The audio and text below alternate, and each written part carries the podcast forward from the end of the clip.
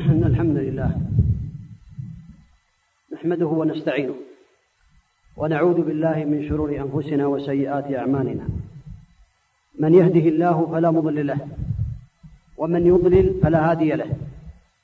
وأشهد أن لا إله إلا الله وحده لا شريك له وأشهد أن محمدا عبده ورسوله صلى الله عليه وعلى آله وأصحابه وسلم تسليما كثيرا أما بعد أيها الإخوة أشكر الله عز وجل على هذه النعمة التي حلت بكم والتي شاهدتها وأسأل الله عز وجل أن يزيدكم من فضله. لا شك أن هذه نعمة عظيمة. لقول النبي صلوات الله وسلامه عليه في الحديث الذي رواه البخاري في صحيحه وفي آخره يبين أن الله عز وجل يقول لمن حضر حلقات العلم والإيمان أشهدكم بأني قد غفرت لكم. فيقول بعض الملائكة يا ربي فيهم فلان ليس منهم. فيقول الله عز وجل وله غفرت. هم القوم لا يشقى بهم جليسهم. فهذا فضل من الله عز وجل عليكم كل ليلة. من حضر في هذه المجالس الطيبة يقال له هذا الكلام من فضل الله عز وجل.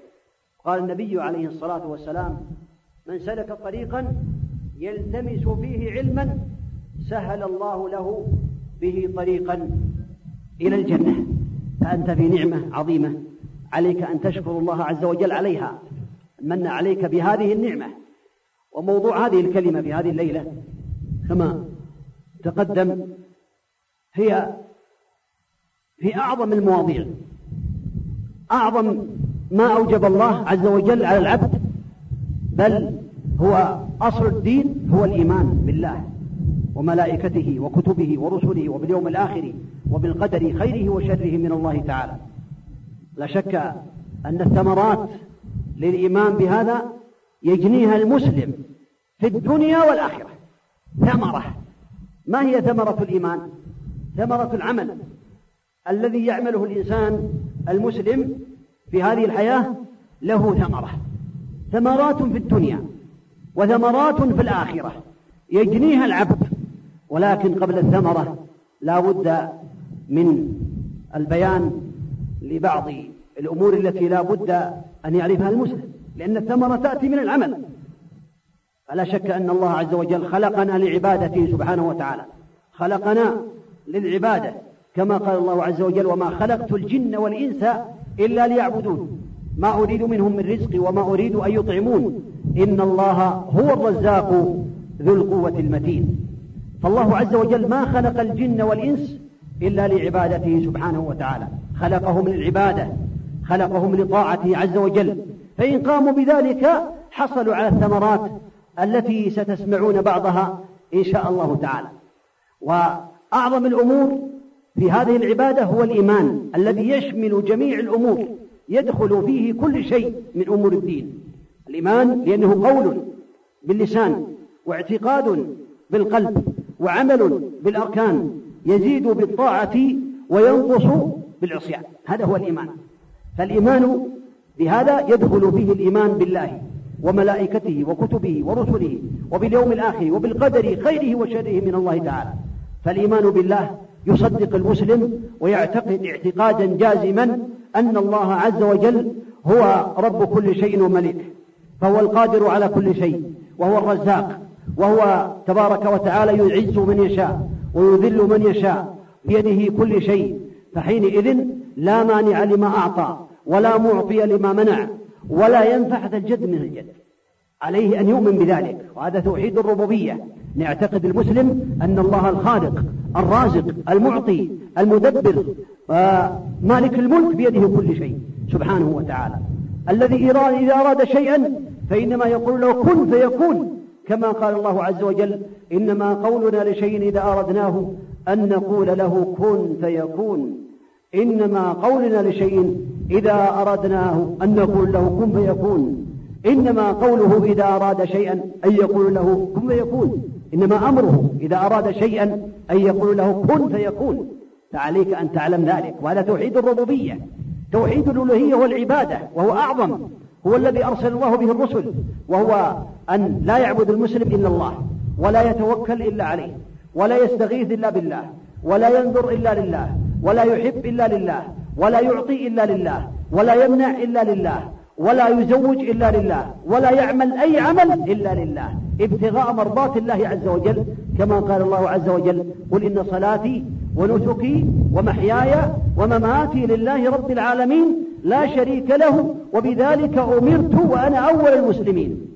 ولا بد أن يعلم بأن الله تبارك وتعالى له الأسماء الحسنى والصفات العلى فهو تبارك وتعالى الرزاق. والرزق رزقان رزق القلوب بالإيمان. والعمل الصالح ورزق الأبدان بالأطعمة وغير ذلك. كذلك يعلم بأن الله تبارك وتعالى هو الرحيم بعباده عز وجل. له الأسماء الحسنى والصفات العلى. كذلك يعلم بأن الله العليم بكل شيء. يعلم ما كان وما يكون وما لم يكن لو كان كيف كان. وهذا يدل الإنسان المسلم. يجعله يراقب الله عز وجل في السر والعلن. في أي مكان يعلم بأن الله يراه. وهذا الضابط للعبد. أنه لا يعصي ربه إذا علم بأنه يراه. يراه في أي مكان سبحانه وتعالى. ولهذا بين الله عز وجل ذلك في آيات كثيرة. منها قوله تبارك وتعالى ألم ترى أن الله يعلم ما في السماوات وما في الأرض؟ ما يكون من نجوى ثلاثة إلا ورابعهم ولا خمسة إلا وسادسه ولا أدنى من ذلك ولا أكثر إلا ومعهم أينما كانوا ثم ينبئهم بما عملوا يوم القيامة. إن الله بكل شيء عليم سبحانه وتعالى. ومن الإيمان؟ الإيمان بأن مع العبد ملائكة. هذا من موجبات من أعظم الإيمان أن يؤمن بهذه الأركان. ملائكة يكتبون السيئات والحسنات يحفظونه بأمر الله من أمامه من خلفه عن يمينه عن شماله. له معقبات من بين يديه ومن خلفه يحفظونه من أمر الله. يحفظونه بأمر الله أي بأمر الله سبحانه وتعالى. فحينئذ يؤمن الإنسان بذلك. يؤمن بالكتب التي أرسلها الله أنزلها الله على الأنبياء بكلامه يؤمن بالأنبياء صلوات الله وسلامه عليهم. يؤمن في هذا باليوم الآخر. الذي يجازي الله عز وجل فيه المؤمنين بالأعمال الصالحة يجازيهم بالحسنات إحسانا. ويجازي المجرمين والكافرين بسيئاتهم بالعذاب الأليم. وغير ذلك مما أخبر الله به عز وجل وهذا من أعظم الأمور التي يجب على المسلم أن يؤمن بها. يعلم بأن الله عز وجل أخبر بأن هناك يوما يجمع الله به الأولين والآخرين ويدخل في الإيمان باليوم الآخر أمور منها الإيمان بما أخبر به النبي عليه الصلاة والسلام في بداية الموت. حينما يموت الإنسان كما قال النبي عليه الصلاة والسلام إذا وضعت الجنازة واحتملها الرجال على أعناقهم فإن كانت صالحة قالت قدموني قدموني. وإن كانت غير ذلك قالت يا ويلها أين تذهبون بها؟ يتكلم بكلام يسمعه كل شيء إلى الإنسان ولو سمعه لصعق. لا أغمي عليه. يسمع كلامه. كيف يسمع؟ على هذا النعش إنسان يقول يا ويله أين تذهبون به؟ أو يقول قدموني قدموني. لا بد أن يؤمن الإنسان بذلك. يؤمن بأنه عند الموت. يحب لقاء الله عز وجل أو يكره لقاء الله عز وجل. كما قال النبي عليه الصلاة والسلام من أحب لقاء الله أحب الله لقاءه ومن كره لقاء الله كره الله لقاءه.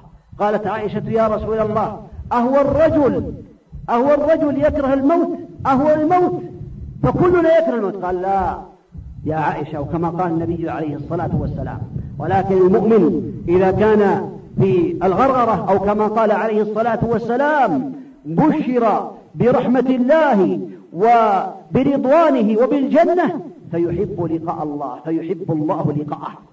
والمجرم إذا كان كذلك وبشر بسخط الله وغضبه وبالنار أكره كره لقاء الله فيكره الله لقاءه.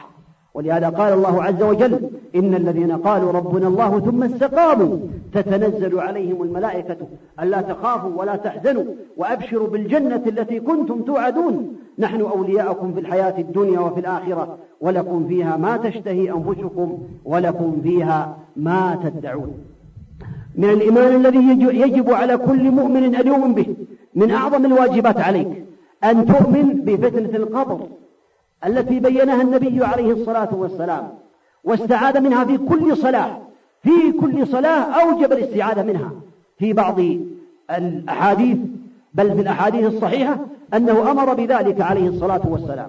وبعض أهل العلم يرى الوجوب وأنه يجب على الإنسان أن يقول دبر كل صلاة قبل أن يسلم اللهم إني أعوذ بك من عذاب جهنم ومن عذاب القبر ومن فتنة المحيا والممات. ومن شر فتنة المسيح الدجال. إذا يؤمن بفتنة القبر وأن الإنسان إذا دفن إذا دفن في قبره ولا يزال أصحابه عنده فإنه يأتيه ملكان شديد الانتهار. يسألانه من ربك؟ ما دينك؟ من نبيك؟ فالمؤمن يقول ربي الله ودين الإسلام ونبي محمد صلى الله عليه وسلم. والمجرم والمنافق يقول ها ها لا أدري. ما درى. فيقال للمؤمن فيقال للمجرم لا دريت ولا تليت. ثم يضرب بمطرقة من حديد. لو ضرب بها جبل كان ترابا. فيصيح صيحة يسمعه كل شيء إلا الثقلين إلا الجن والإنس.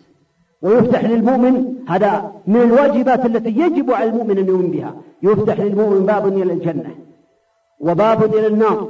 فيقال له انظر إلى مقعدك من النار. لو عصيت الله. أبدلك الله بي هذا. فيقول ربي أقم الساعة. ويفسح له في قبره مد البصر. كما بين النبي عليه الصلاة والسلام. إن الله على كل شيء قدير. أما المجرم فإنه تضيق عليه يضيق عليه قبره حتى تختلف أضلاعه. بعد هذا السؤال إن لم يجب. فعليك يا عبد الله أن تؤمن بهذا وأن تعتقد بأن هذا سيكون لك. وهو قريب. قريب جدا. ما تدري. هل تمسي إذا أمسيت؟ هل تصبح أو لا تصبح؟ تخرج من بيتك وربما لا تعود إليه. فيدخل عليك الوقت ربما لا تدرك وقت آخر. تدرك هذه السنة في هذا المخيم لا تدري هل يمد في عمرك إلى السنة الأخرى أو لا وغير ذلك. ويوم القيامة حينئذ تعلم بأن الدنيا كأنها لا شيء كما سيأتي إن شاء الله تعالى. وتؤمن كذلك مما يجب على المؤمن أن يؤمن به كذلك عذاب القبر ونعيمه. فإن القبر فيه عذاب للمجرمين والمنافقين والذين قد عصوا الله ورسوله سبحانه وتعالى هو إما حفرة من حفر النار أو روضة من رياض الجنة كما جاء في الأحاديث.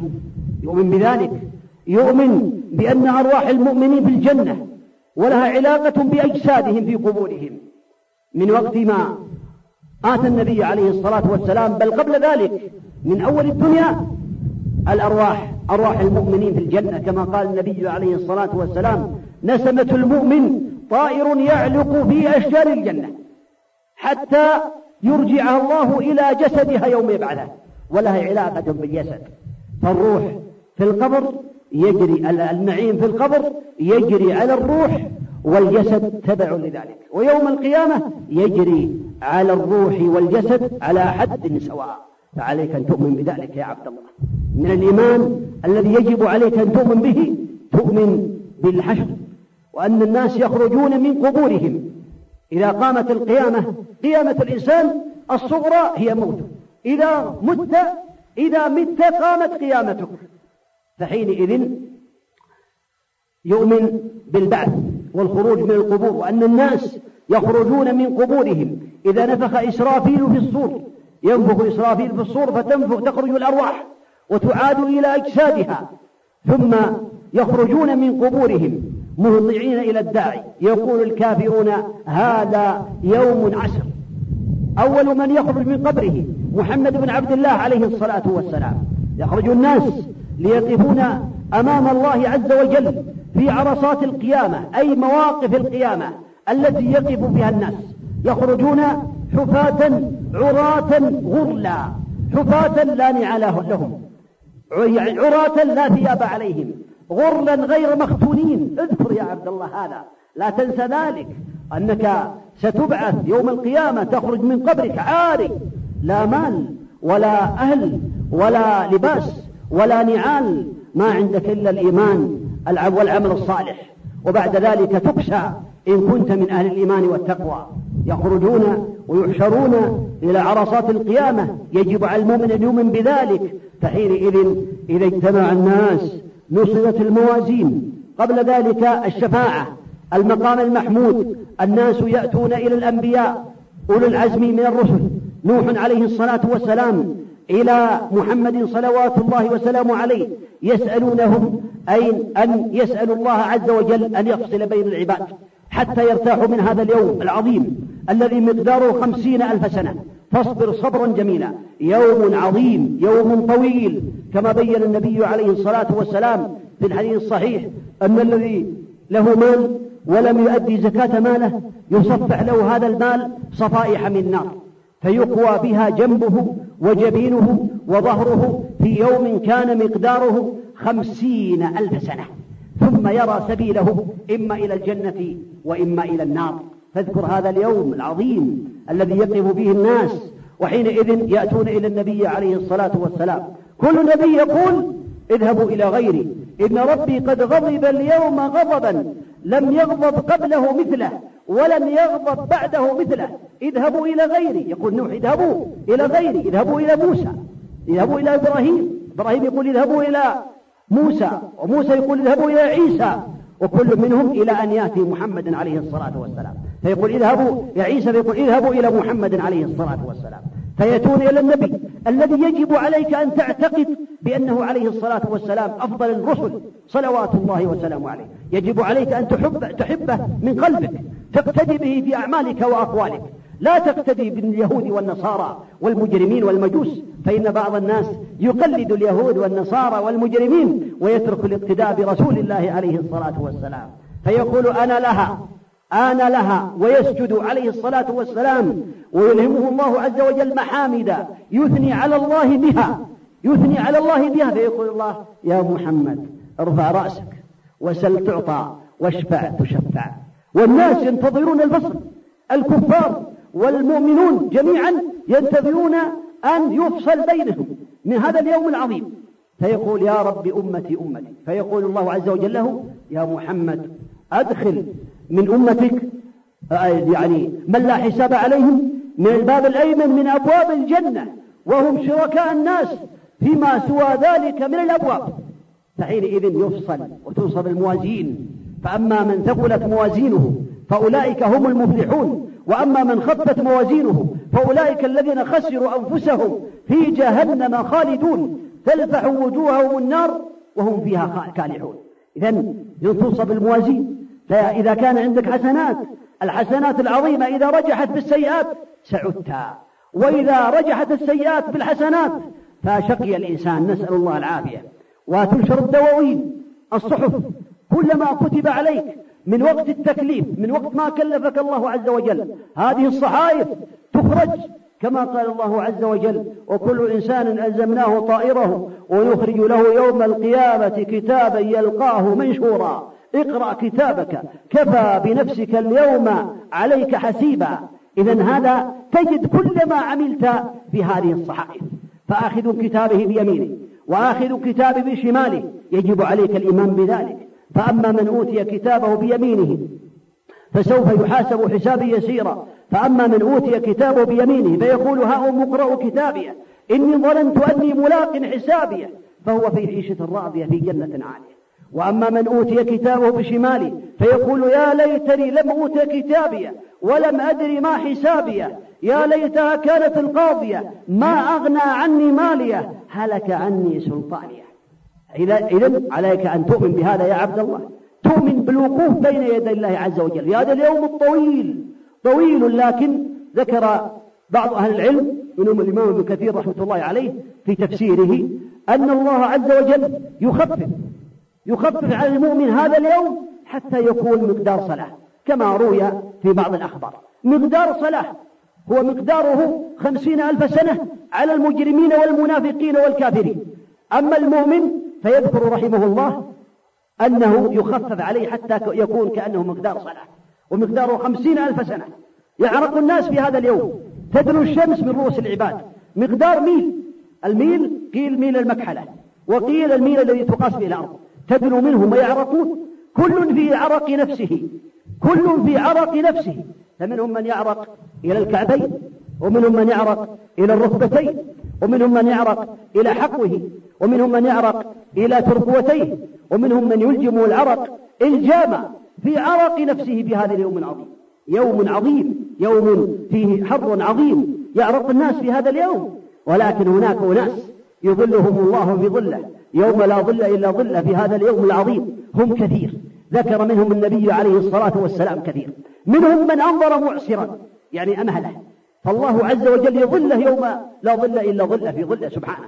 إذا كان معسر وعليك دين له أو تطلبه دين ثم أنظرته أمهلته فالله عز وجل يظلك في ظله يوم لا ظل إلا ظله كما بين النبي عليه الصلاة والسلام. فلا تنسى لعلك أن تعمل بهذا. ومنهم من تحابوا في الله عز وجل. من تحابوا في الله كما قال النبي عليه الصلاة والسلام المتحابون في الله أين المتحابون لجلالي؟ اليوم أظلهم في ظلي يوم لا ظل إلى ظلي. في هذا اليوم العظيم يظل الله عز وجل في ظل عرشه هؤلاء. ومنهم سبعة شاب نشأ في عبادة الله عز وجل. يظله الله في ظله شاب. قد تهيأت عنده الأسباب للمعاصي وغيرها ولكن الله عز وجل ثبته على طاعته فهو يظله الله في ظله والناس في العرق وهو في هذا الظل ظل الرحمن سبحانه وتعالى. شاب نشأ في عبادة الله وإمام عادل ورجل قلبه معلق بالمساجد ورجل ذكر الله خاليا في فاضت عيناه. ذكر الله يعني في يوم من الأيام أو ليلة من الليالي ذكر يعني ذنوبه وذكر ضعفه وذكر قوة الله عز وجل وذكر هذا الوقوف وذكر ما عند الله عز وجل من الرحمة وذكر ما عنده من العقاب فبكى خشية لله عز وجل سرا لا يراه إلا أحد. فالله يظله يوم لا ظل إلا ظل في هذا اليوم العظيم. وكذلك منهم رجلان تحابا في الله اجتمع عليه وتفرق عليه فالله عز وجل يظلهم في ظله في هذا اليوم يوم لا ظل إلا ظله ورجل دعته امرأة ذات منصب وجمال فقال إني أخاف الله رب العالمين وتركها ورجل تصدق بصدقة فأخفاها حتى لا تعلم يمينه ما تنفق شماله فهذا يظله الله في ظله يوم لا ظل إلا ظله فعليك يا عبد الله أن تذكر ذلك. لا تنسى لا تغرك الحياة الدنيا. ثم تخسر وتندم ثم تذهب ولا ينفعك لا مال ولا بنون إلا إذا أتيت الله بقلب سليم. لا تنسى ذلك. تؤمن كذلك بحوض النبي عليه الصلاة والسلام في عرصات القيامة في هذا الظمأ في هذا الحر الشديد. حوض النبي صلوات الله وسلامه عليه طوله شهر وعرضه شهر ماءه أحلى من أحلى طعمه أحلى من العسل ولونه أبيض من اللبن ريحه أطيب من رائحة المسك. كيزانه أي آنيته التي يشرب منها عدد نجوم السماء. من شرب منه شربة لا يظمأ بعدها أبدا. أسأل الله وجه الكريم أن يسقيني وإياكم وجميع المؤمنين المخلصين الصادقين شربة من هذا الحوض لا نظمأ بعدها أبدا. عليك يا عبد الله أن تذكر هذا. اذكر يا عبد الله بأن في يوم القيامة تنصب أو ينصب الصراط على جهنم. هذا من الأمور التي يؤمن بها المؤمن يجب عليه الإيمان بها. ينصب الصراط على جهنم بمثابة الكبر. جهنم أسفل الصراط. والجنة بعده بعد القنطرة. فلا يمكن الوصول إلى الجنة إلا بعد المرور على الصراط على القنطرة على الكبري ولا يقال الكبري إن صح التعبير وإنما يقال الجسر أحد من السيف وأدق من الشعر. على حافتيه كلاليب. قد أمرت بخطف من أمرت بخطفه وكلام النبي عليه الصلاة والسلام عند هذا المرور يقول اللهم سلم سلم. اللهم سلم سلم. لا شمس لا قمر لا نجوم. في ظلمة. ظلمة عظيمة كما بين النبي عليه الصلاة والسلام حينما قال الله عز وجل يوم تبدل الأرض غير الأرض وبرزوا لله يوم تبدل الأرض غير الأرض. فقالت عائشة يا رسول الله أين الناس حينما تبدل الأرض غير الأرض؟ قال هم في الظلمة دون الجسر أي على الجسر. في الظلمة لا شمس لا قمر لا نجوم ما عندك إلا الإيمان. عندك إيمان؟ أبشر. ترى وتستطيع أن تمر على هذا الصراط الذي أدق من الشعر. لو نصب حبلا صغيرا أو لو جعل ماسة هذه الماسة لو جعلت بين عمارتين بينهما خمسمائة متر وقيل له مر يا فلان على هذا. مر على هذا يعني نصف متر. ما يستطيع يخاف فكيف بمن يمر على أدق من الشعر وأحد من السيف؟ فيمر الناس على حسب أعمالهم. إذا كان سباقا للخيرات في الدنيا كان سريعا على هذا الصراط العظيم. وإذا كان متكاسلا كان كسله على حسب أو كانت سرعته على حسب أعماله في الدنيا. والناس في ظلمة. فمنهم من يجعل الله له نورا كالشمس كما ذكر الإمام ابن القيم رحمة الله عليه. منهم من يكون نوره كالشمس ومنهم من يكون نوره كالجبل ومنهم من يكون له نور كالنخلة مثل النخلة. ومنهم من يكون له نور كالرجل القائم. ومنهم من يكون له نور على إبهامه. يطفأ تارة ويضيء تارة إيمانه ضعيف. ومنهم من يمشي مشيا. ومنهم من على حسب أنوارهم. منهم من يمر على الصراط كلمح البصر. ومنهم من يمر عليه كالبرق بالسرعة. ومنهم من يمر كالريح. ومنهم من يمر كأجاويد الخيل. ومنهم من يمر كركاب الإبل أي سير الإبل. ومنهم من يعدو عدوى ومنهم من يمشي مشيا ومنهم من يزحف زحفا ومنهم من يسقط على وجهه بجهنم. اذكر هذا يا عبد الله اتق الله اتق ربك. عليك أن تتأهب لهذا اليوم ولهذا هذا يجب على المؤمن أن يؤمن بذلك. وبعد القنطرة يجمع المؤمنون أما الكافرون فإنهم لا يمرون في الظاهر على الصراط وإنما يحشرون إلى جهنم لأن الحساب حينما تعرض الأعمال في يوم القيامة يحاسب الناس. أما الكفار فالظاهر أنهم لا حسنة لهم بل هذا هو اليقين. لا حسنات لهم يحاسبون عليها وإنما تعرض عليهم أعمالهم ليقروا بها ثم يحشرون إلى جهنم. لأنه أما المؤمنون فيحاسبون. ومن يوقش الحساب عذب يسأل الإنسان يوم القيامة في هذا اليوم عن أربع عن عمره فيما أفناه وعن شبابه فيما أبلاه وعن علمه فيما فعل وعن ماله من أين اكتسب وفيما أنفقه. يسأل كل إنسان الله يسأله لوحده كما قال النبي عليه الصلاة والسلام ما منكم من أحد إلا سيكلمه ربه فينظر أيمن منه فلا يرى إلا ما قدم وينظر أشأم منه فلا يرى إلا ما قدم وينظر تلقى وجهه فلا يرى إلا النار فاتقوا النار ولو بشق تمرة الله يكلمك بدون مترجم بدون ترجمان. استحي من ربك يا عبد الله. ولهذا ثبت في الحديث أن الله عز وجل يدني كنفه على المؤمن يوم القيامة. يقول يا فلان عملت في يوم كذا ويوم كذا كذا. يقول نعم يا رب. عملت في يوم كذا ويوم كذا كذا. نعم يا رب. حتى يقرره بذنوبه فيظن بأنه قد هلك. فيقول الله عز وجل له سترتها عليك في الدنيا وأنا أسترها عليك اليوم يوم القيامة. هذا فضل عظيم. هذا يدل على الستر. من ستر نفسه ستره الله. ومن جاهر فضحه الله. المجاهرة بالذنوب لا تجوز. حرام على الإنسان الذي يجاهر بالذنوب. جاهر بالذنوب بالمعاصي. هذا فضيحة له ولا يعفى عنه. إلا بالتوبة والرجوع إلى الله عز وجل. ولهذا قال النبي عليه الصلاة والسلام كل أمة معافى إلا المجاهرين.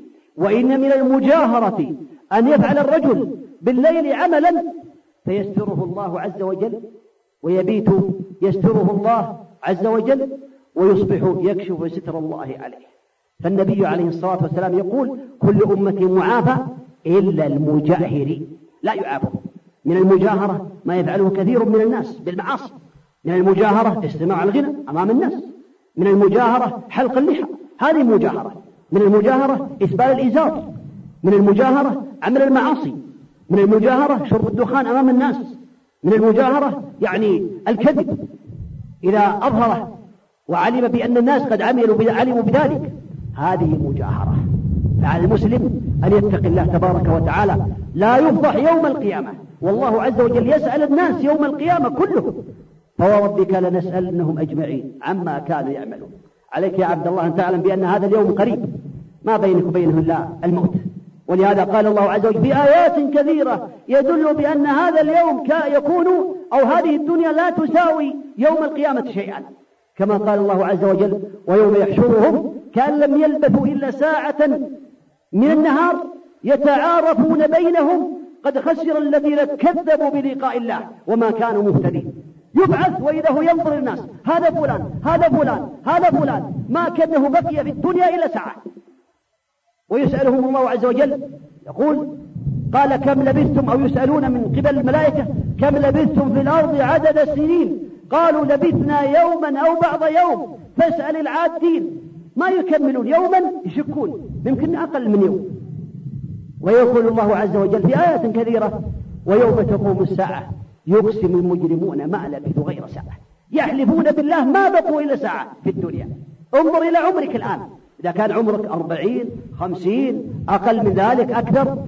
انظر إلى ما مضى من عمرك. تذكر أشياء قبل سنوات طويلة كأنها أمس. ما كأنها شيء. فعليك يا عبد الله أن تستعد لهذا اليوم وتؤمن به. تؤمن بأن هناك قنطرة بعد الجسر. من تجاوز الجسر فقد نجا وقد وجبت له الجنة. هذا لكن هناك قنطرة بعد الجسر يقف الناس عليها. المؤمنون يتقاصون أشياء كانت بينهم حزازات أشياء بينهم حتى يدخلوا الجنة ولا ولا يكون في بعض قلوبهم غل على أحد. يطهرهم لأن الجنة لا غل فيها ولا حزن ولا غير ذلك. إذا عليك أن تؤمن بها. تؤمن بالجنة والنار. هذا من الأمور الغيبية التي يؤمن الإنسان بها ويجب عليه أن بها. الجنة أعدها الله لمن أطاعه. والنار أعدها الله لمن عصاه. تبارك وتعالى. تؤمن بذلك. يا عبد الله تعلم بأن الله أعد في الجنة ما لا عين رأت ولا أذن سمعت ولا خطر على قلب بشر. في الجنة نعيم عظيم. لا يستطيع الإنسان أن يعده. لهم فيها ما تشتهي أنفسهم. لك فيها ما تشتهي نفسك. الجنة. للمؤمن في الجنة كل مؤمن خيمة من لؤلؤة طولها ستون ميلا في السماء. وعرضها كذلك ستون ميلا. طولها وعرضها سواء. على الصحيح المجموع من روايات الحديث.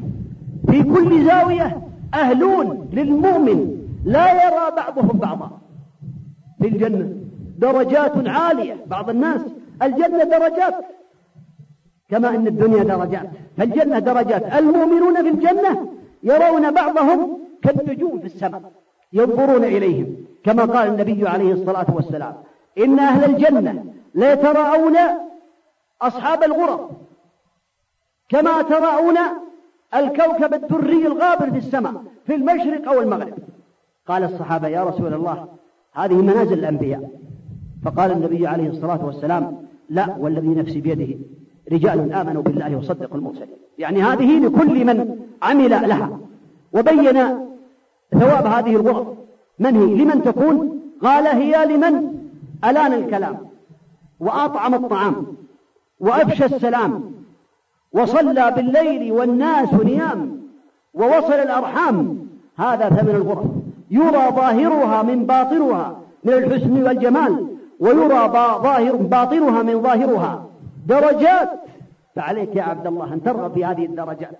درجات عظيمة. أعلى الدرجات في الجنة درجة النبي عليه الصلاة والسلام. الوسيلة. هي الوسيلة التي بينها الله النبي عليه الصلاة والسلام بأنها له هي أعلى الدرجات في جنات النعيم. وأعلى الجنة الفردوس. الفردوس يقال له الفردوس هو البستان. الذي يجمع جميع ما في البساتين. هذا هو أعلى الجنة الفردوس. ولهذا قال النبي عليه الصلاة والسلام إذا سألتم الله فاسألوه الفردوس فإنه أعلى الجنة وأوسط الجنة. هذا يدل على الجنة مقببة الجنة مقببة لأن سقفها عرش الرحمن. فسقف الفردوس عرش الرحمن. هذا يدل على أن أوسط الجنة الفردوس وأعلاها الفردوس. ولهذا إذا سأل الإنسان ربه فيسأل الله الفردوس الأعلى من الجنة. والخلاصة أن الجنة فيها ما لا عين رأت ولا أذن سمعت. من نعيمها؟ نعيم عظيم أن لكل مؤمن من الزمرة الأولى الذين يحشرون وجوههم كالشمس كنور الشمس. فهؤلاء أو كنور القمر يعني كنور القمر ليلة البدر يحشرون. لكل واحد منهم زوجتان من الحور العين من غير زوجات الدنيا.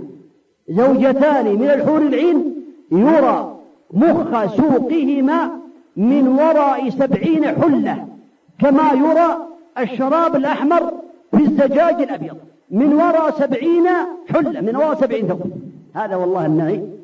يا عبد الله لا تحرم نفسك هذا الخير العظيم بمعاشرة المجرمات والفاسقات. لا تحرم نفسك هذا الخير العظيم.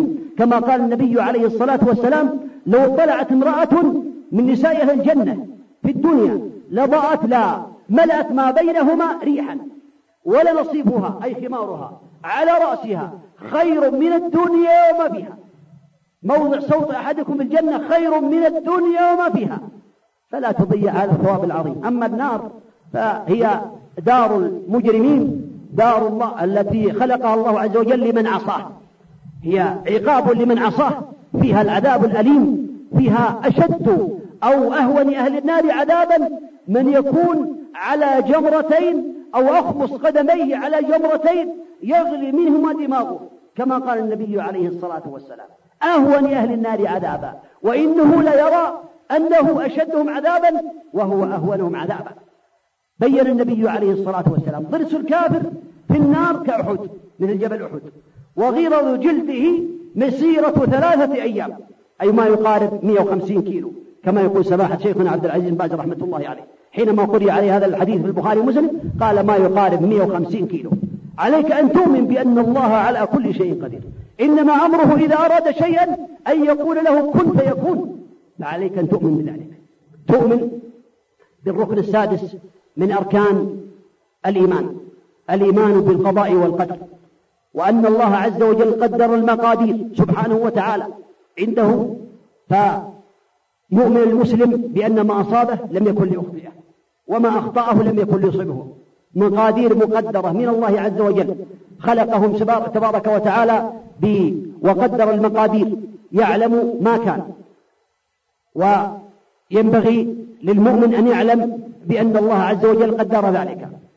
فقدر الخلق.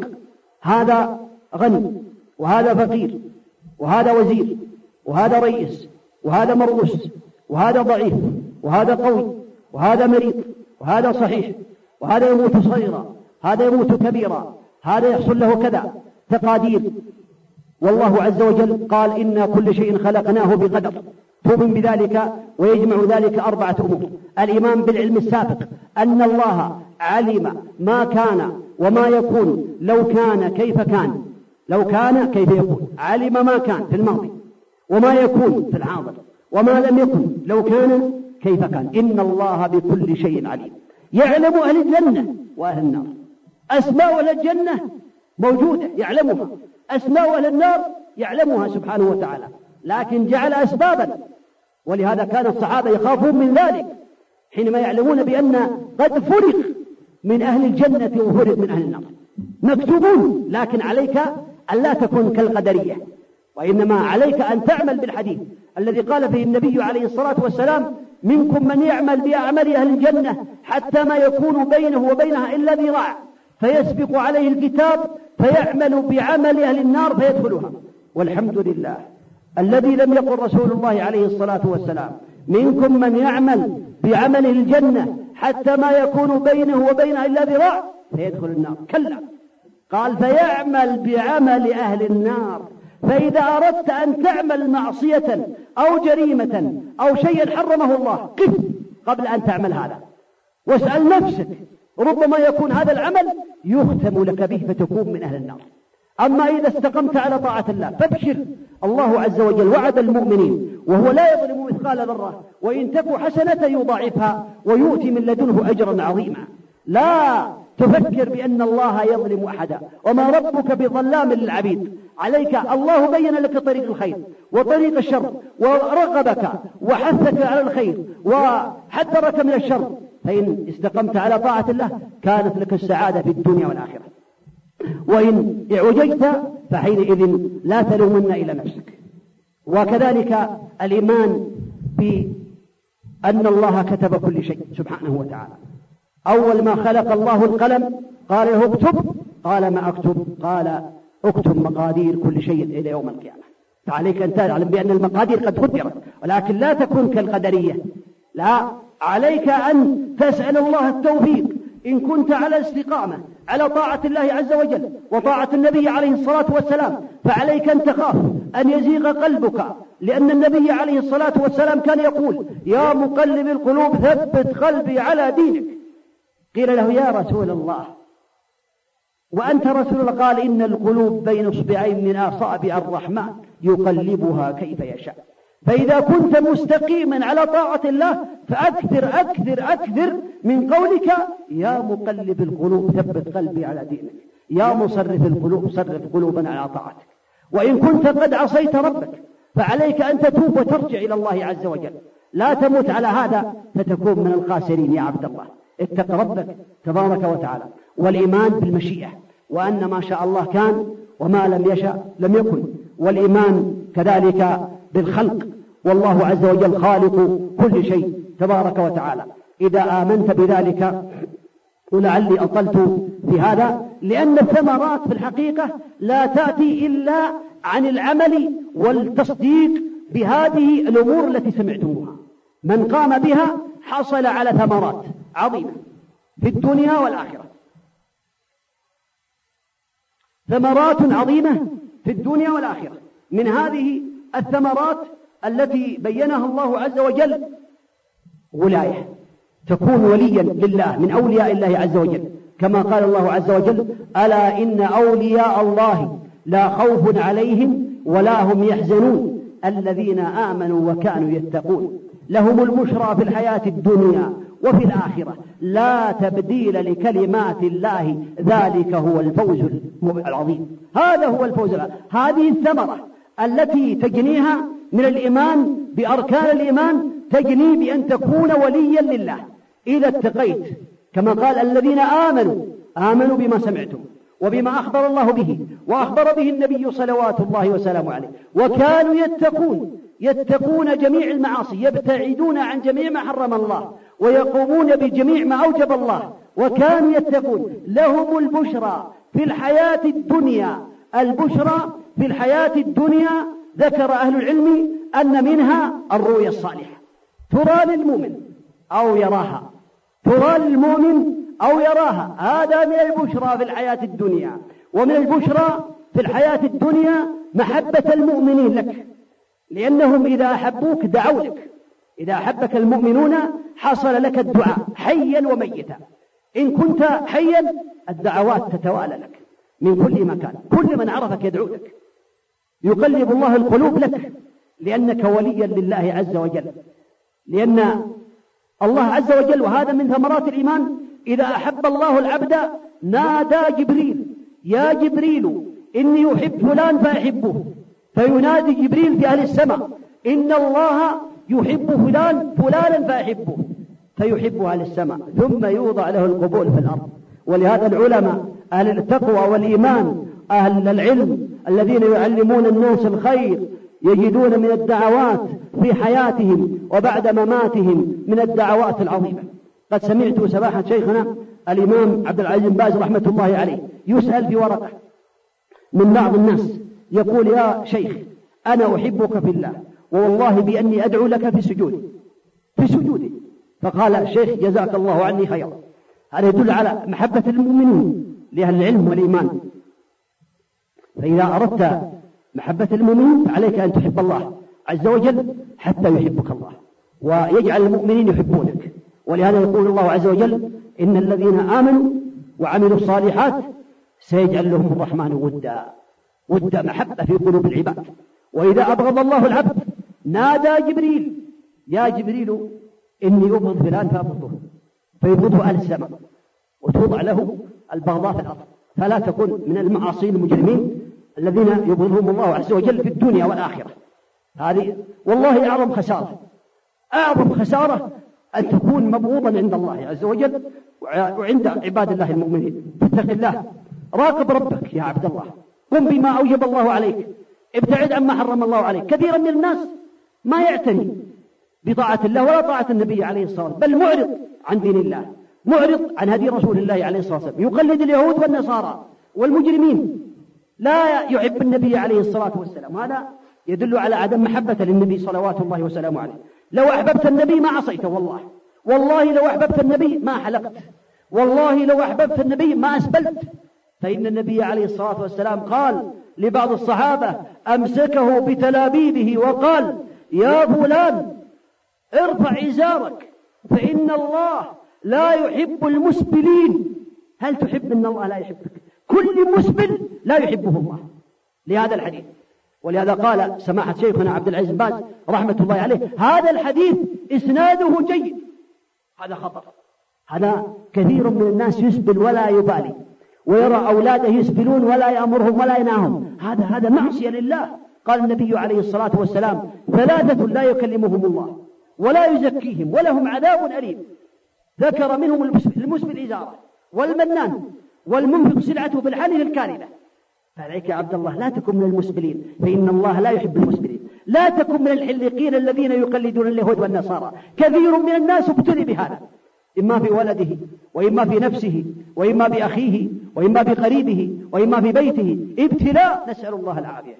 يحلق سنة النبي عليه الصلاة والسلام يعتدي عليها. هذه مصيبة. ولو اعتدى عليها كرها لدين الله خرج من دين الإسلام. لو حلق اللحية وقال ما تحلق إلا لأنها لو, لم لو كان فيها خيرا ما نبتت في الشعرة هذا يخرج من دين الله. يكون يعني كافرا بالله رب العالمين. لأنه أنكر أمرا بينه النبي عليه الصلاة والسلام وأبغض أمرا جاء به النبي صلوات الله وسلامه عليه. من ثمرات الإيمان له البشرى في الحياة الدنيا وفي الآخرة. البشرى في الآخرة أولها حينما تبشر حينما يبكون الناس وأنت تضحك حينما يأتي ملك الموت يقول اخرجي أيتها النفس المطمئنة اخرجي أيتها النفس الطيبة اخرجي إلى مغفرة من الله ورضوان وإلى رب غير غضبان. هذه بشرى. إن الذين قالوا ربنا الله ثم استقاموا تتنزل عليهم الملائكة تتنزل عليهم الملائكة ألا تخافوا ولا تحزنوا وأبشروا بالجنة التي كنتم توعدون. تبشر حينما تكون في قبرك. يأتيك عملك الصالح في صورة شاب صالح له رائحة طيبة وملابس جميلة. فتقول من أنت؟ وجهك الذي يجيب الخير. يقول أبشر أنا عملك الصالح. فوالله إني لقد علمت أنك سريعا في طاعة الله بطيئا في معصية الله. فأنا جليسك جليسك هذا عملك الصالح. أحسن جليسك يا عبد الله أحسن جليسك. هذه البشرى في قبرك. البشرى كذلك يوم القيامة حينما تنجو وحينما تذكر الموازين بالحسنات البشرى حتى تدخل جنات النعيم. هذا من ثمرات الإيمان التي يجنيها المؤمن. من ثمرات الإيمان التي يجنيها المؤمن في الحياة الدنيا وفي الآخرة الحياة الطيبة. كما قال الله عز وجل من عمل صالحا من ذكر أو أنثى وهو مؤمن فلنحيينه حياة طيبة ولنجزينهم أجرهم بأحسن ما كانوا يعملون. الحياة الطيبة الراحة النفسية الثقة بالله القناعة بما رزق الله يعني الأعمال الصالحة الثقة بمناجاة الله عز وجل بدعاء الله عز وجل. قلبه معلق بالله تبارك وتعالى. لماذا؟ لأنه قد رزق هذه الثمرة التي رزقها بسبب إيمانه بالله عز وجل واليوم الآخر. من ثمرات الإيمان أن المؤمن ينجيه الله عز وجل من كل مكروه في الدنيا والآخرة. يقول الله عز وجل وذنوني إذ ذهب مغاضبا فظن أن لن نقدر عليه. فنادى في الظلمات أن لا إله إلا أنت سبحانك سبحانك إني كنت من الظالمين. فاستجبنا له ونجيناه من الغم. وكذلك ننجي المؤمنين. ننجي المؤمنين. إنا لننصر رسلنا والذين آمنوا في الحياة الدنيا ويوم يقوم الأشهاد. يوم لا ينفع الظالمين معذرتهم ولهم اللعنة ولهم سوء الدار. هذا من ثمرات الإيمان. ثمرات الإيمان أن تكون من الناجين. ولقد سبقت كلمتنا لعبادنا المرسلين إنهم لهم المنصورون وإن جندنا ولقد سبقت كلمتنا لعبادنا المرسلين إنهم لهم المنصورون وإن جندنا لهم الغالبون. إذا أردت النصر في الدنيا والآخرة وأردت النجاة فعليك بهذا الإيمان والعمل بالإيمان. ومن يتق الله يجعل له مخرجا ويرزقه من حيث لا يحتسب ومن يتوكل على الله فهو حسبه. من ثمرات الإيمان أن الله يدافع عنك كل مكروه كل ما تكره ولا تحبه يدفع عنك سبحانه. كما قال الله عز وجل إن الله يدافع عن الذين آمنوا. إن الله لا يحب كل خوان كفر. يدافع عنك سبحانه وتعالى. يضاعف لك الثواب العظيم في الدنيا والآخرة من ثمرات الإيمان. من ثمر أعظم ثمرات الإيمان دخول الجنة. أعظم الثمرات التي تجنيها وتكتسبها من الإيمان بالله هو دخول الجنة. كما قال الله عز وجل في صفات المؤمنين حينما ذكر ثم بين بأنهم قد فازوا بالخيرات بالجنات النعيم. قال الله عز وجل والمؤمنون والمؤمنات. بعضهم أولياء بعض يأمرون بالمعروف وينهون عن المنكر ويقيمون الصلاة ويؤتون الزكاة ويطيعون الله ورسوله. أولئك سيرحمهم الله. إن الله عزيز حكيم. وعد الله المؤمنين والمؤمنات جنات تجري من تحت الأنهار خالدين فيها ومساكن طيبة في جنات عدن. ورضوان من الله أكبر. ذلك هو الفوز العظيم. هذا الفوز العظيم حصل بسبب الإيمان وبسبب يعني أعمالك الصالحة. وغير ذلك لا أحب أن أطيل في الثمرات كل خير في الدنيا والآخرة. كل نعيم وكل سعادة في الدنيا والآخرة. تأتي الإنسان بسبب إيمانه بالله تبارك وتعالى. ومن ثمرات الإيمان أن المؤمن يتهيأ ويكون الإيمان ملجأ له من كل مكروه في الدنيا والآخرة. في الدنيا. يكون ملجأ لك عند المصائب عند حلول النقم. لا قدر الله. نسأل الله لنا ولكم العافية. يصبر الإنسان. ولهذا قال النبي عليه الصلاة والسلام عجبا لأمر المؤمن. إن أمره كله له خير. عجبا لأمر المؤمن. إن أمره كله خير. إن أصابته سراء شكر. إن أصابته سراء شكر. فكان خيرا له. وإن أصابته ضراء صبر فكان خيرا له. ولهذا قال الله عز وجل ما أصاب من مصيبة في الأرض ولا في أنفسكم إلا في كتاب من قبل أن نبرأها. إن ذلك على الله يسير لكي لا تأسوا على ما فاتكم ولا تفرحوا بما أتاكم. إن الله لا يحب كل مختال كفور. فخور. قال ما أصاب من مصيبة ما أصاب مصيبة بإذن الله. ومن يؤمن بالله يهدي قلبه. إذا هذا من ثمرات الإيمان. ثمرات الإيمان التي يجنيها الإنسان في الدنيا والآخرة لا تعد ولا تحصى. ولهذا أقتصر على ما سمعتم من الثمرات وأعظم الثمرات هي الفوز بالجنة والنجاة من النار. والله بأن هذا هو أعظم الثمرات. أعظم الثمرات. لماذا؟ لأن النبي عليه الصلاة والسلام بين ذلك. سأل رجلا وقال ما تقول يا فلان في صلاتك؟ قال يا رسول الله أسأل الله الجنة وأعوذ به من النار. أما إني لا أحسن دندنتك ولا دندنة معاذ. فقال النبي عليه الصلاة والسلام حوله ما ندندن. ما سمعت من هذه العبادة ومن هذه الأعمال ومن هذا. الآن اجتماعكم هنا. لماذا؟ اجتماعكم هنا. أسأل الله عز وجل بوجهه الكريم أن يكون من أجل الجنة والنجاة من النار. قال حولها حولها ندندن. دل ذلك على أن أعظم المطالب الفوز بالجنة والنجاة من النار. ولهذا قال النبي عليه الصلاة والسلام لبعض الصحابة كعب رضي الله عنه بن ربيعة كان يخدم النبي عليه الصلاة والسلام ويأتي إليه في هجعة الليل الأخير يحب أن يأتيه ببعض الوضوء أو بعض يعني الخدمة. فقال يا ربيعة سل رحمه النبي عليه الصلاة والسلام. أراد أن يعني يجازيه بشيء من الأمور. قال يا ربيعة سل. قال يا رسول الله أسألك مرافقتك في الجنة. هذا أعظم المطالب. قال سل. تصور لو كان الإنسان عند الملك. وقال له الملك يا فلان أنت فلان بن فلان من القبيلة الفلانية سل ما تريد. والكاتب حاضر يريد أن يكتب. ما تريد يا فلان؟ النبي عليه الصلاة والسلام يملك الأموال الكثيرة من الغنائم وغيرها. ولهذا جاء إليه رجل يسأله فأعطاه غنما بين جبلين فرجع إلى قومه يقول يا قوم أسلموا أسلموا. فإن محمدا يعطي عطاء لا يخشى الفاقة عليه الصلاة والسلام. يعطي عطاء كريم عليه الصلاة والسلام. صلوات الله وسلامه عليه.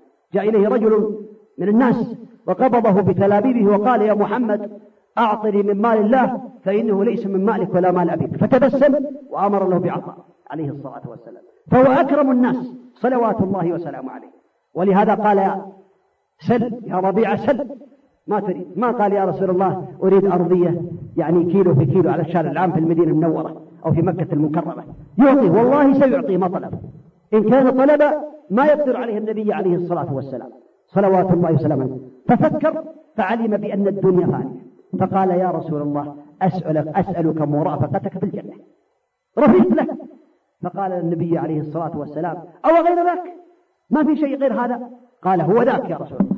فقال فأعني على نفسك بكثرة السجود. فدل ذلك على أن أعظم المطالب هو الفوز بالجنة والنجاة من النار. فعليك يا عبد الله أن تتقي ربك. أنا أدعوك وأوصيك من هذا المكان. ويعني أسأل الله أن يهدي قلبي وقلبك وجميع المؤمنين. أن تتوب إلى الله من جميع المعاصي. إن كنت تسبل إزارك من هذا المكان تب إلى الله وأبشر بالخير. والله لو تبت إلى الله وأنت تسبل إزارك أو تحلق لحيتك في هذا المكان أو تستمع غنى أو تشرب دخان لا قدر الله وخرجت من هذا الباب ومت وأنت تائبا إلى الله والله سيغفر الله لك لأن الله عز وجل قال وإني لغفار لمن تاب وآمن وعمل عملا صالحا وعمل صالحا ثم اهتدى. ويبدل الله سيئاتك حسنات إن كنت صادقا كما قال الله عز وجل والذين لا يدعون مع الله إلها آخر ولا يقتلون النفس التي حرم الله إلا بالحق ولا يزنون ومن يفعل ذلك يلقى أثاما يضاعف له العذاب يوم القيامة ويخلد فيه مهانا إلا من تاب وآمن وعمل عملا صالحا فأولئك يبدل الله سيئاتهم حسنات وكان الله غفورا رحيما. تب إلى الله يا عبد الله. أدعوك أن تتوب إلى الله عز وجل. من الآن؟ أنا وأنت كلنا مدرك كل إنسان يفكر في الخلوات التي إذا خلا مع ربه عز وجل ينتهك حرمات الله أو غير ذلك لا قدر الله تب إلى الله أو في الظاهر لأن بعض الظاهر ربما يكون الظاهر يعني صالح والباطن فيه ما الله به عليم. عليك أن تراقب ربك تعلم ما هي الخفايا التي عندك ما يعلمها إلا الله عز وجل. تعلم ذلك وتب إلى الله تسعد في الدنيا والآخرة. فإن أبيت فالأمر إلى الله. أسأل الله عز وجل بوجهه الكريم أن يوفقنا جميعا لما يحبه ويرضاه وأن يرزقنا العلم النافع والعمل الصالح والتوفيق وأن يعيدنا من نار جهنم. ونسأله عز وجل أن يرزقنا جميعا الفردوس الأعلى في الجنة وجميع المؤمنين الصادقين. إنه ولي ذلك والقادر عليه.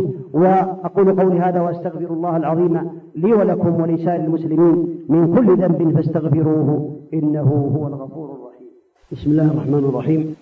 اللهم صل وسلم وبارك على نبينا محمد وعلى آله وأصحابه أجمعين. أما بعد أما محبتك لله فأسأل الله عز وجل أن يجعلنا وإياكم من المتحابين في الله عز وجل.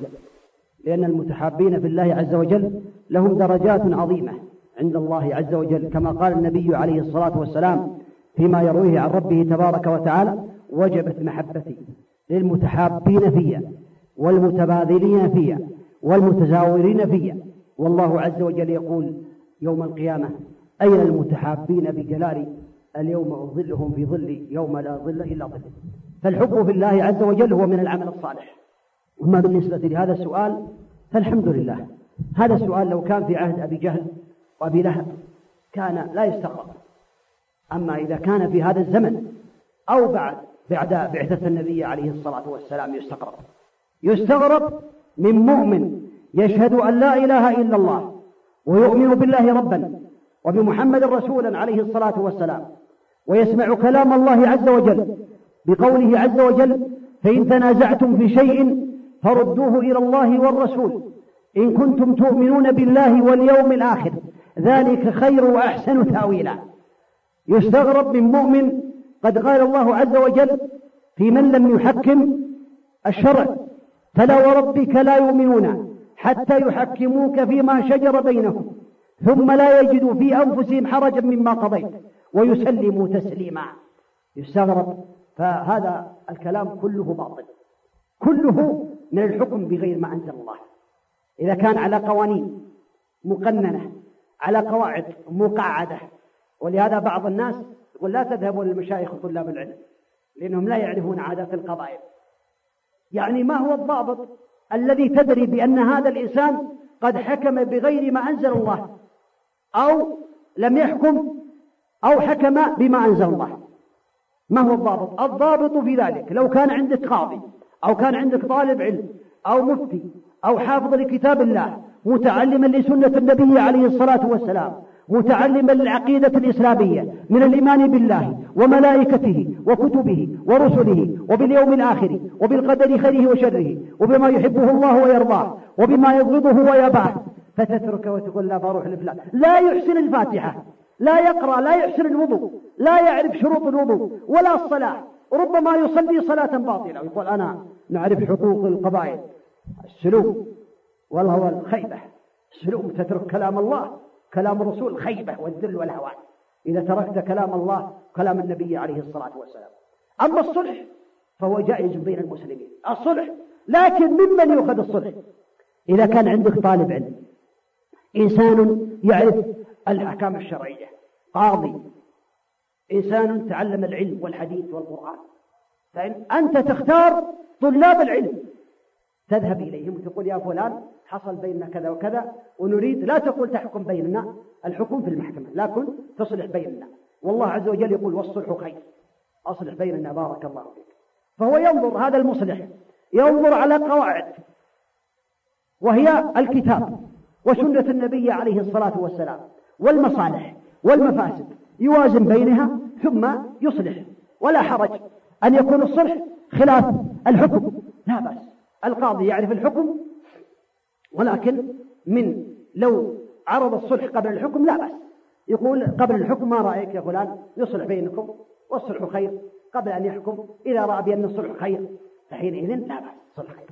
أما قوانين مقننة بحيث هذا الإنسان لو سئل إنسان عادي قال لا ترى هذا ما يعرف آه، يعني حقوق القبائل ما يعرف آه، يعني آه، يعني عادات القبائل ولا عادات الآباء والأجداد ولا عادات. فاعلم بأن هذا حكم بغير ما أنزل الله. كما قال الله عز وجل ومن لا يحكم بما أنزل الله فأولئك هم الكافرون. قال ومن لم يحكم بما أنزل الله فأولئك هم الفاسقون. هم الظالمون. ومن لم يحكم بما أنزل الله فأولئك هم الفاسقون. الآن نصيح نحن ننادي في المملكة العربية السعودية. نشجب وندم وندعو من كان خارج هذه البلاد إلى الحكم بما أنزل الله. فكيف بعض الناس لا يرضى؟ ضربة المعفي أظنها إذا يعني يقصد بها إذا ضرب واحد يضرب ابن عمه هذا هذا هذا مجرم هذا عادات أبي جهل وأبي لهب عادات المجرمين. قبح الله من يعمل هذا العمل. قبح أذله الله في الدنيا والآخرة. أخزى الله اليهود والنصارى والمنافقين والمجرمين ومن اتبعهم. كيف تضرب مسلم.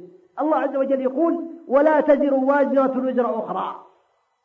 لا تأخذ أحد بذنب أحد. لو قتل أباك لا تقتل أباه اقتله. يعني تقتل المحكمة. في حكم شرعي. وغير ذلك فعليك أن تبتعد عن هذه كلها إلا إذا كان الصلح.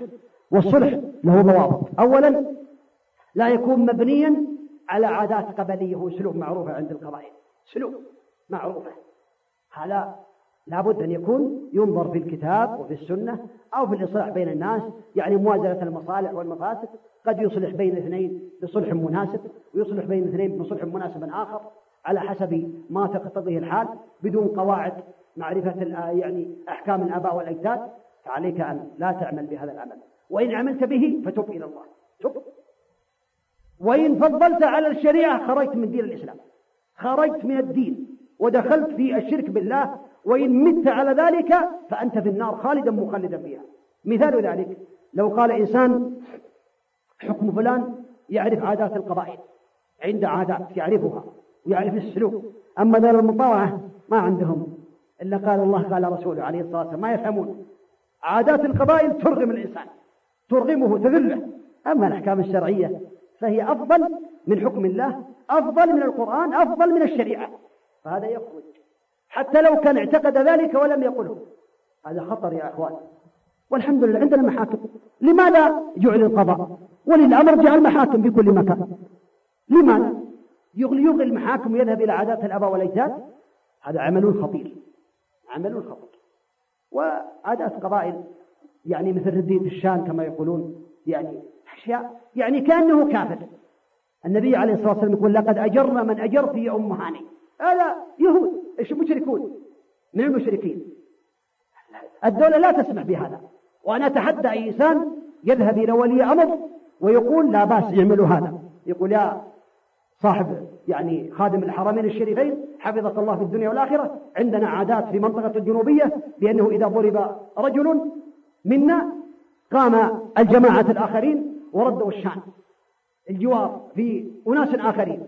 فإن اعتدى أحدهم على بعد ردية الشان فحينئذ لا بد أن ينتقم منه لا بد أن يقطع خشمه لا بد أن تكسر رجله لا بد أن يقتل. وهذا هذا حكم الجاهلية حكم أبي لهب وأبي جهل. أين نحن عايش يعني حتى بعض الناس في نجد لا يعرفون هذا يستغربون. إيش هذا؟ هذا في الجاهلية؟ بعض الناس يقول لا هذا فيه مصالح لا فيه مفاسد. فيه مفاسد كبيرة. أنا أقول مفاسد. أولا لأن الإنسان إذا عمل بهذه الأعمال وقعدها نقص من الشريعة.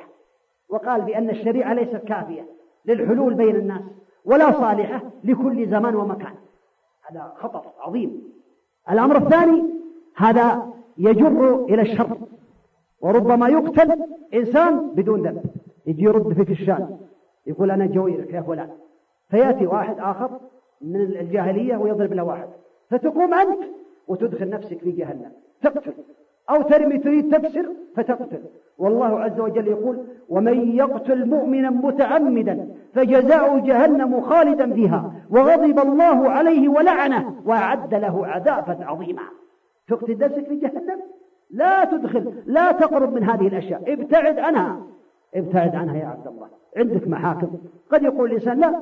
لو قال إنسان ما رد الشام منا فلان؟ اتركه يقتل واحد ويقتل. تأتي القضية الثانية يقتل واحد ويقتل وتنتهي. أنا أضمن ثلاثة قضايا أو أربع قضايا تنتهي القضية. ما ما يكون هناك شيء. الحمد لله. عندنا حكم الله وعند حكم الرسول عليه الصلاة والسلام. ومن أحسن من الله حكما. ومن أحسن من الله حكما لقوم يوقنون. أحد أحسن من الله حكم؟ فلان وفلان؟ لا. فاتق الله عز وجل. يا وراقب ربك. أنا قال لي بعض الأخوان جمعت بعض الفتاوى من فتاوى سماحة الشيخ محمد بن إبراهيم رحمة الله عليه ومن لجنة الدائمة للبحوث العلمية. وأن صورتها ولعلي أعطيها الإخوان يعني أهل الدريس أو من الإخوان يقرونها على الإخوان يبينون فيها ما فيها من المفاسد ما فيها من المفاسد حتى من يعني أعجبت بأمر وصورت معها. وهذا يعني من باب يعني الغرائب العجيبة المباركة الطيبة.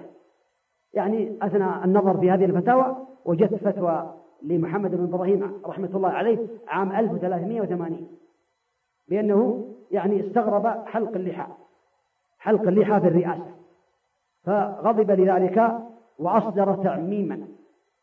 بسم الله الرحمن الرحيم بمعنى كلامه. لقد رأينا من يتشبه بالكفار في حلق لحيته وقد أمرنا بفصل كل إنسان يحلق لحيته ومن كان حالقا لها فيمهل عشرين يوما فإن لم يربي لحيته فليفصل. رحمة الله عليه رحمة الله عليه رحمة الله عليه. هذا من باب يعني يعني الالتزام بالحق وصورتها للإخوان وعليك أن يعني آه، تتكاتف مع طلاب العلم مع إخوانك وتسألون أهل العلم. أسأل الله لي ولكم التوفيق والتسديد. نعم. هذه يعني أسئلة كثيرة. أولا يعني السؤال الأول شو؟ الرقص. جاءت السنة. في إعلان النكاح بضرب الدف. والدف كما ذكر العلم هو إناء أو إطار له وجه واحد. مغطى من ناحية بجلد والوجه الثاني مفتوح. هذا يقال له الدف. فلا بأس بضرب الدف. دف للنساء. بشروط منها أولا أن يكون الكلام بين النساء من ما جرت به العادة. إما بمدح أهل الزوجة إن كانوا أهلا لذلك أو مدح أهل الزوج إن كانوا أهل لذلك بما فيهم لا بأس.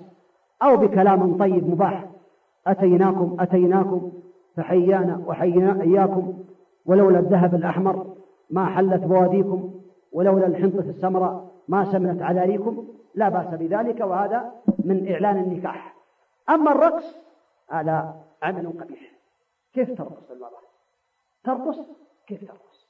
هذا ما ورد الرقص وإنما الذي ورد ضرب الدف بين النساء وبشرط أن لا يكون بصوت مكبر وبشرط أن لا يسمع الرجال هذا الصوت كذلك وبشرط أن لا يكون فيه يعني صياح. وأما من يستخدم يستخدم الطبل أو يرقص بعض النساء يرقصن على الشريط تأتي بأغنية وتدور كالحمار يدور على الرحى. صيح وتلقلق. هذا جنية ولا آدمية؟ ما ينبغي لهذا. المسلم ما يعمل هذا العمل. وأنا أنصح كل مسلم إذا كانت الأعراس في هذه الأشياء لا يأتي بأهله لا تأتي بأهله ليش تأتي بأهله يرقصون الصياح يصيحون الجن على النساء؟ لا هذا عمل الجن. ترقص وتصيح وتغرد. ما ينبغي. أما بالنسبة للعري كشف الصدر واليدين هذا لا يجوز.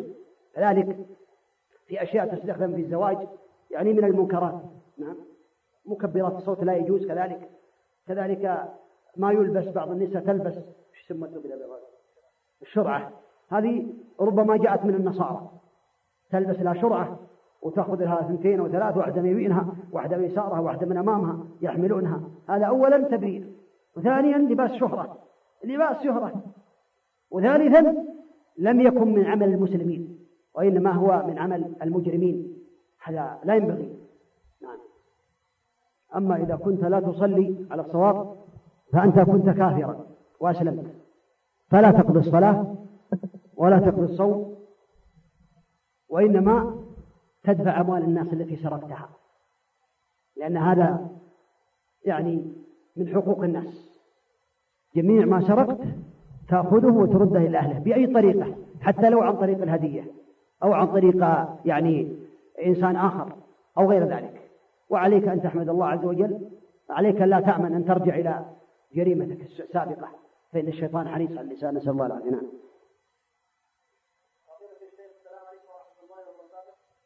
هذا يقال له بيع السلم لا بأس به لكن بشروط شروط أن يكون هذا الموصوف موصوف بجميع أوصافه. يعني مثلا يقول صابون سائد شد كذا في عدد كذا يعني بجميع الأوصاف حتى لا يسبب مشاكلات. لقول النبي عليه الصلاة والسلام من أسلف في شيء فليسرف في كيد معلوم وزن معلوم إلى أجل معلوم فإذا كانت الصفات مضبوطة والثمن حالا فحينئذ لا بأس بذلك. لكن عليك ألا ترسله لأن بعض الناس بلغني بأنه إذا حل الأجل اشترى وجاء إليه بالسند وقال اذهب خذه. لا سلمه أنت استلم في النهاية. نعم.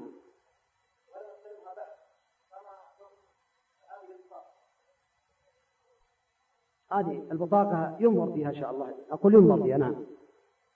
هذا مضى عليه وقت كثير. كان ينبغي أنك سلمتها للذين يأخذون المفقودات لكن ما دام مضى عليه وقت كثير عليك التوبة وعليك أن تتصدق بها عن نية صاحبها لأنه مضى الوقت الطويل. لأن اللقطة في مكة لا يجوز أخذها إلا للتعريف إلى الأبد. لكن ما دام أنه مضى عليه وقت طويل ولا يعرف صاحبها وإن وديتها إلى هناك ما قد أنسيت فعليك أن تصدق بها وتستغفر ربك عز وجل عن نية صاحبها نعم أو بها له جزاك الله خير وما قصد الزكي عن الفلوس بالظلم أو الشهر اي نعم ما شاء الله. هذا يحب الفلوس ما يبغى يفك منها شيء.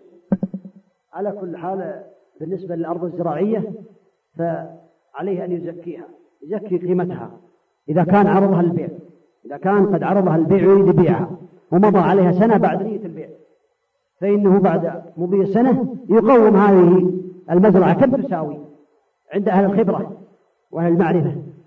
بالعقارات وبالزراعة ثم يزكي قيمتها. فإذا كانت مئة ألف يزكيها بخمس ألفين وخمسمائة وهكذا. وإن مضى عليه سنوات ولم يزكي فعليه أن يقضي ما فات. يقضي ويزكي. أما الزكاة عن النقود بحبوب لم ترد عن النبي عليه الصلاة والسلام وإنما يخرج ربع العشر من النقود. نعم.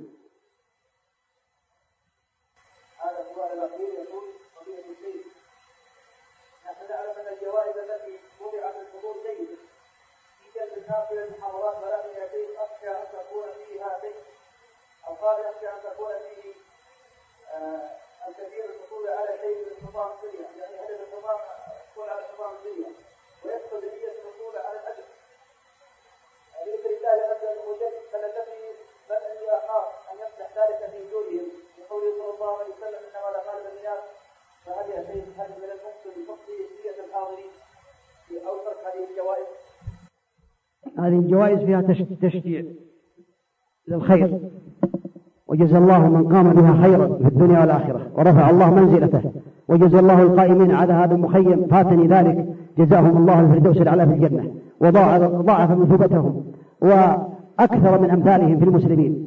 إن هذا خدمة عظيمة يستلمون الراتب يعطون الناس جوائز يأتون التجار يتعبون أنفسهم يسهرون الليل لخدمة إخوانهم. أما بالنسبة للنية فقد سمعتم في الحديث ولعله يكون مستثنى. أن الله عز وجل يقول في آخر كل حلقة من حلقات العلم للحاضرين للملائكته أشهدكم بأني قد غفرت له فيقول بعض الملائكة يا ربي فيهم فلان ليس منهم وإنما جاء لحاجة ربما جاء لجائزة يريد يستلم جائزة وربما جاء ليقابل بعض الناس وربما جاء ليتعشى. وربما جاء ليقابل بعض الناس فيقول الله عز وجل وله غفرت هم القوم لا يشقى بهم جليسهم. هذا من نعمة الله عليكم. أنت جيت تاس تستلم جائزة على هذا الحديث الله يغفر لك. هذا من فضل الله عليك. هذا من فضل حلقات العلم. وهذا والله أعلم. لم أسمع ولم أعلم على قلة علمي شيء من الأعمال الصالحة تستثنى به النية إلا حضور حلقات العلم. فإن الله يعم الجميع بمغفرته سبحانه. وله غفرتهم القوم لا يشقى بهم جليسهم. اللهم صل وسلم على محمد. أسأل الله أسأل الله عز وجل ولكم التوفيق والعلم النافع والعمل الصالح. وصلى الله وسلم وبارك على نبينا محمد وعلى آله وأصحابه أجمعين.